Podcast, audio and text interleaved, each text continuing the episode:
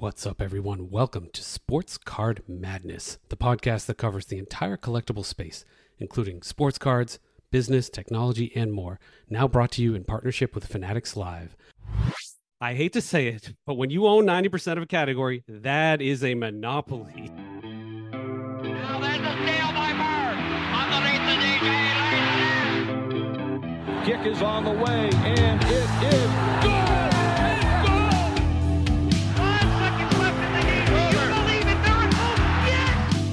All right, what's up, everyone? This is an emergency podcast, an emergency episode of Sports Card Madness because some major news dropped. Um, LZ, what is the news? What what happened? What made us jump on No. this pod?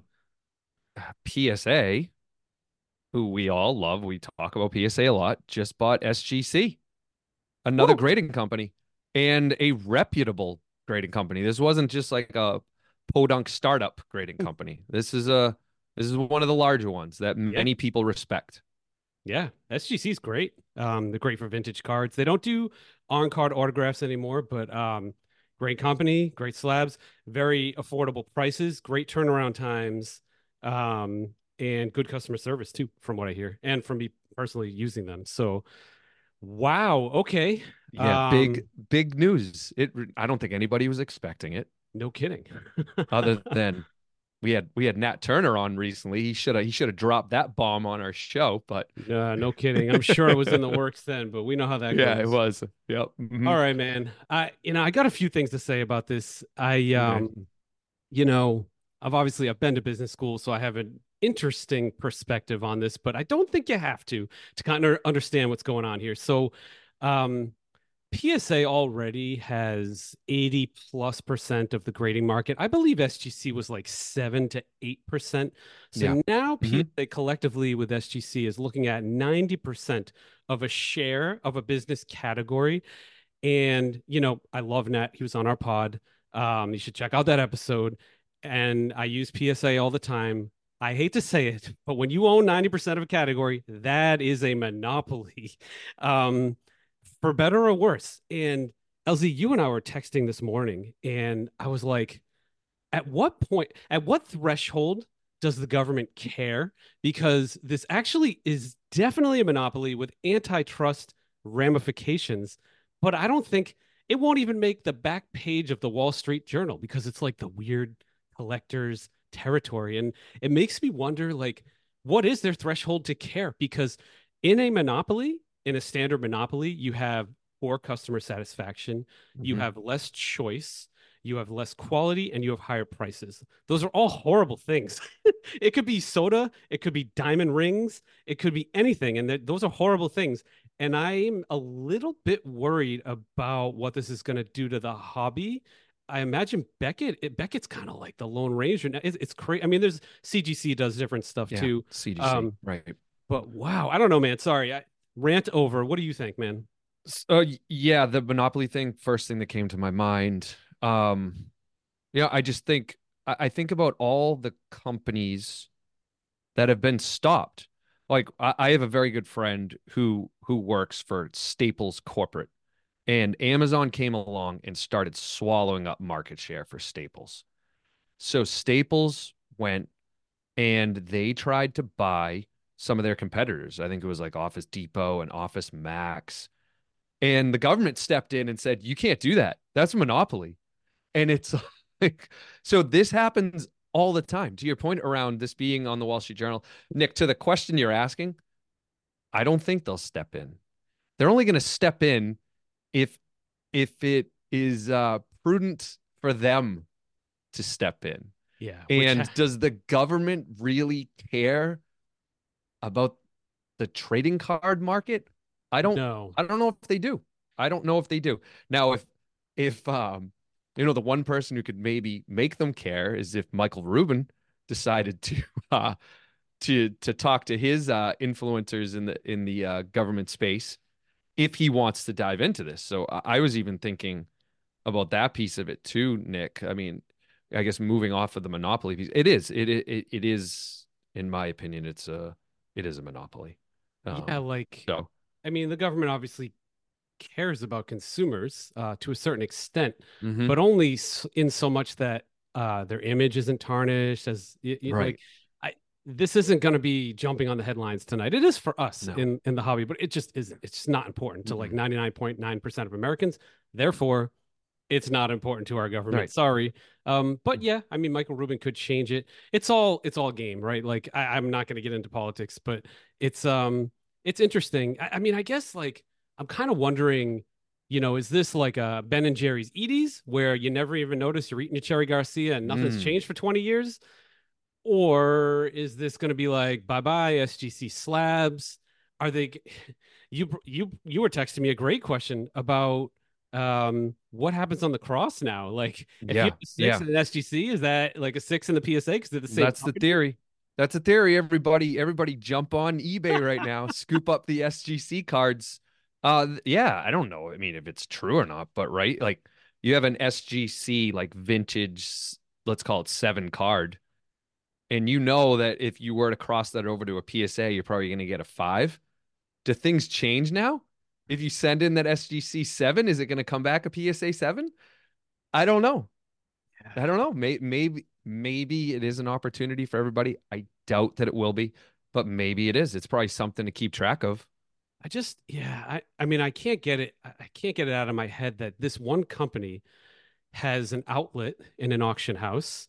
They have the means of production for that outlet in a grading facility and Mhm. Multiple grading companies now. So they're like creating the product. They have the outlet for the product. It's like, ah, man, it's it's just perfect vertical integration. It's exactly what I would do Oh, if I was Nat Turner and could get away with it. It's it's wild. I mean, after I guess it, speaking with him, Nick, after speaking with him, this doesn't shock either of us when we Yeah. interviewed him. It it doesn't. This is perfect. yeah, It's perfect for him. I agree. Yeah. I mean, I get I guess there are all right, some some good things because I've been very negative so far. I think I think there could be some kind of cool unified set registry, you know. Um hmm now all of a sudden you bring the pop of SGC cards in, and that could be kind of cool. Now you're getting like a more clearer picture of cards that have been slabbed at two companies because let's just face it, I mean PSA set registry is like the standard, right? Mhm. Um so that's that's kind of interesting. Um I mean I I don't think you're. I don't think you're being negative. Like I know you just Yeah. apologized for being negative. Like I don't think we're really being negative. We're just being. I don't know. We're we're analyzing the situation. Uh, I I think there will definitely be some benefits in the hobby by this happening. Uh, but it's just something that we need to because you still have Beckett and you still have CGC. You you have you have um tag, yeah, some others. yeah, you have tag. There's there's some other up and comers coming too. So, um, you know that that's something to think about. I I do think one of the benefits of this is the question I, I mentioned it for a second is what is what is Michael Rubin going to do? Mm. And I think, I mean, he's already been innovating like crazy lately, but could this push him to innovate in a different category?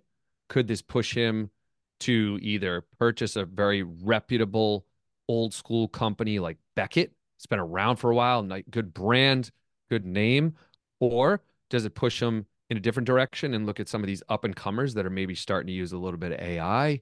And what does that do? So I think it's in that respect, kind of this PSA fanatics. It's it it could create some competition. Kind of a buckle up and wait and see here. We hope you guys are enjoying this episode. LZ and I have a big ask for everyone. If you are enjoying the show every week, please take a few seconds to go on Spotify or Apple Podcasts and follow us. If you can leave a five star review, that would be really amazing and help keep the pod coming every Friday and Tuesday. Thanks, everyone. Now back to the show. Right. I think, well, first of all, Michael Rubin's going to do whatever he wants to do. Um, I think the the big question for me is market caps. I think Beckett's probably a fifty million dollar market cap, something like that, in terms of Mhm. revenue. I wonder what collectors is. I, I wonder if that's even something you can figure out.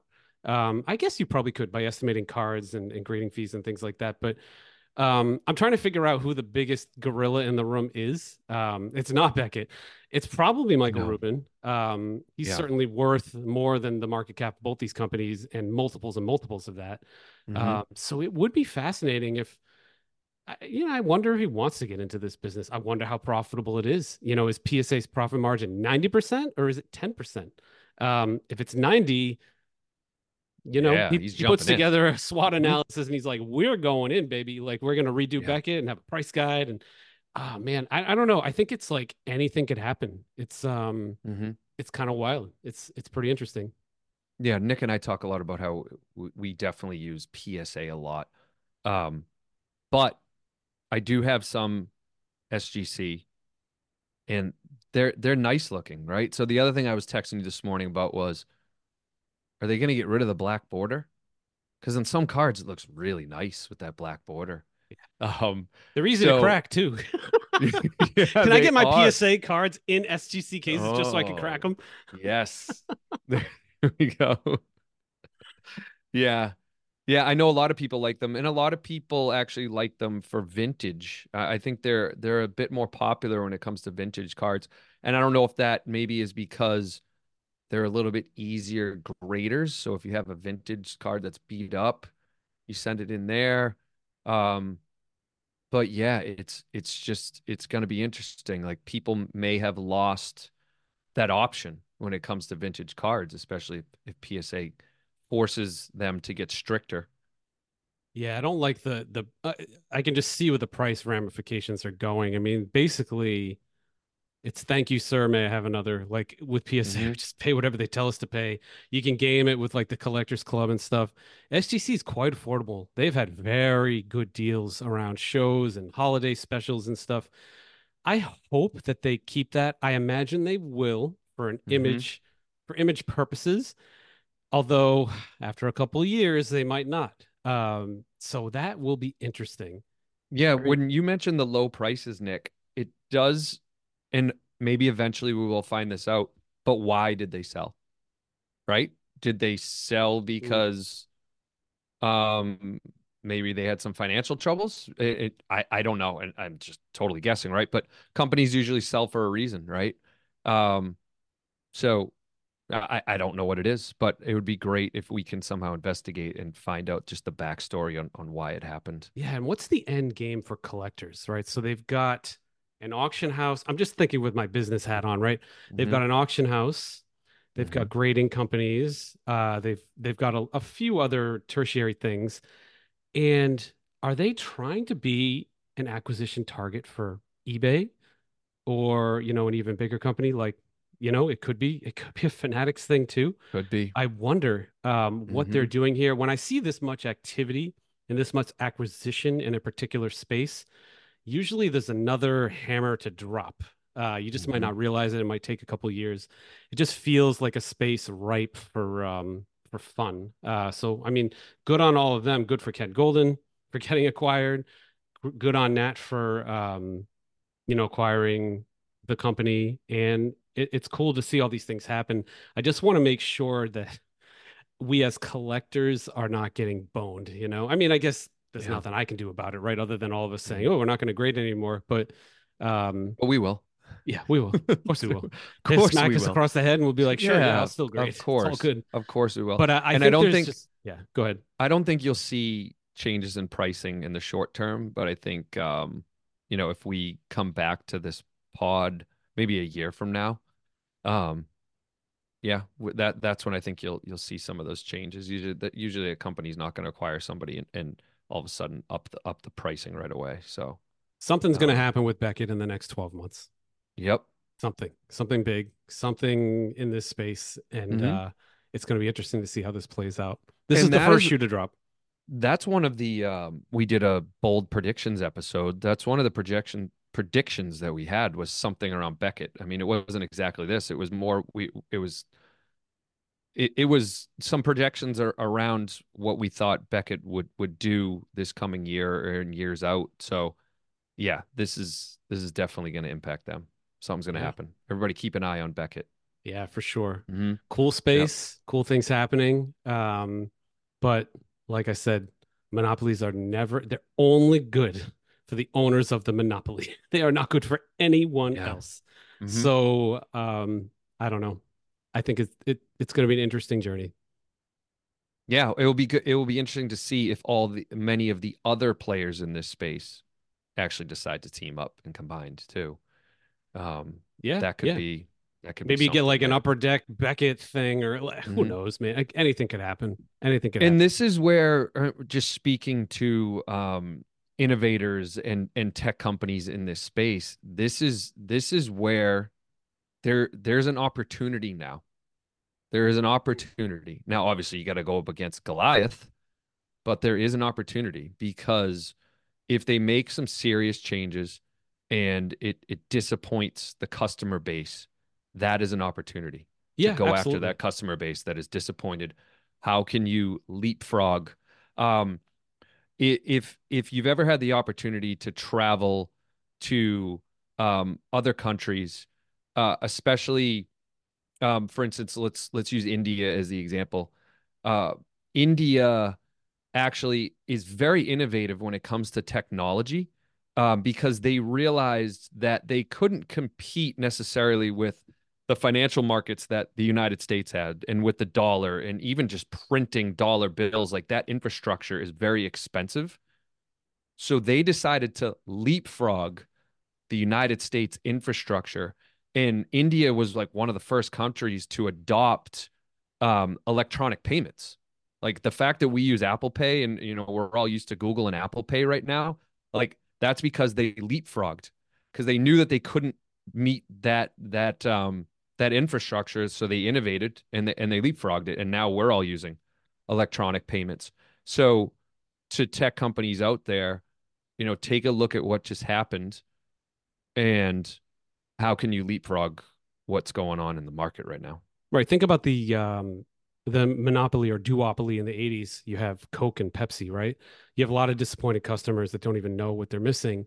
And what ends up happening, most monopolies do crumble. It's like Rome that eventually they, you know, something happens. Now you get Snapple. People want some juice, you know, and then they have tea. And then it's too much sugar. So they have water. And then Yeah, let's bottle water. Yeah. Then we have coconut water. And now Yep. I mean, you go to 7 Eleven, there's probably 200 SKUs of something liquid in there for Mhm. you. So Yep. I think, um, I do think that this sparks something that we don't see yet, or some innovation by Tag, or, you know, maybe like Tag says, hey, let's go after autographs, you know, or something like that. That'd be wild. That would be very disruptive. Um, I do feel like that's coming. That's like a spidey sense of mine. I think there's another grading company. There's only, I mean, it's JSA. Maybe JSA starts slabbing, you know, who knows? It's crazy. Maybe. Yeah, why not? Yeah. Mm-hmm. We'll see.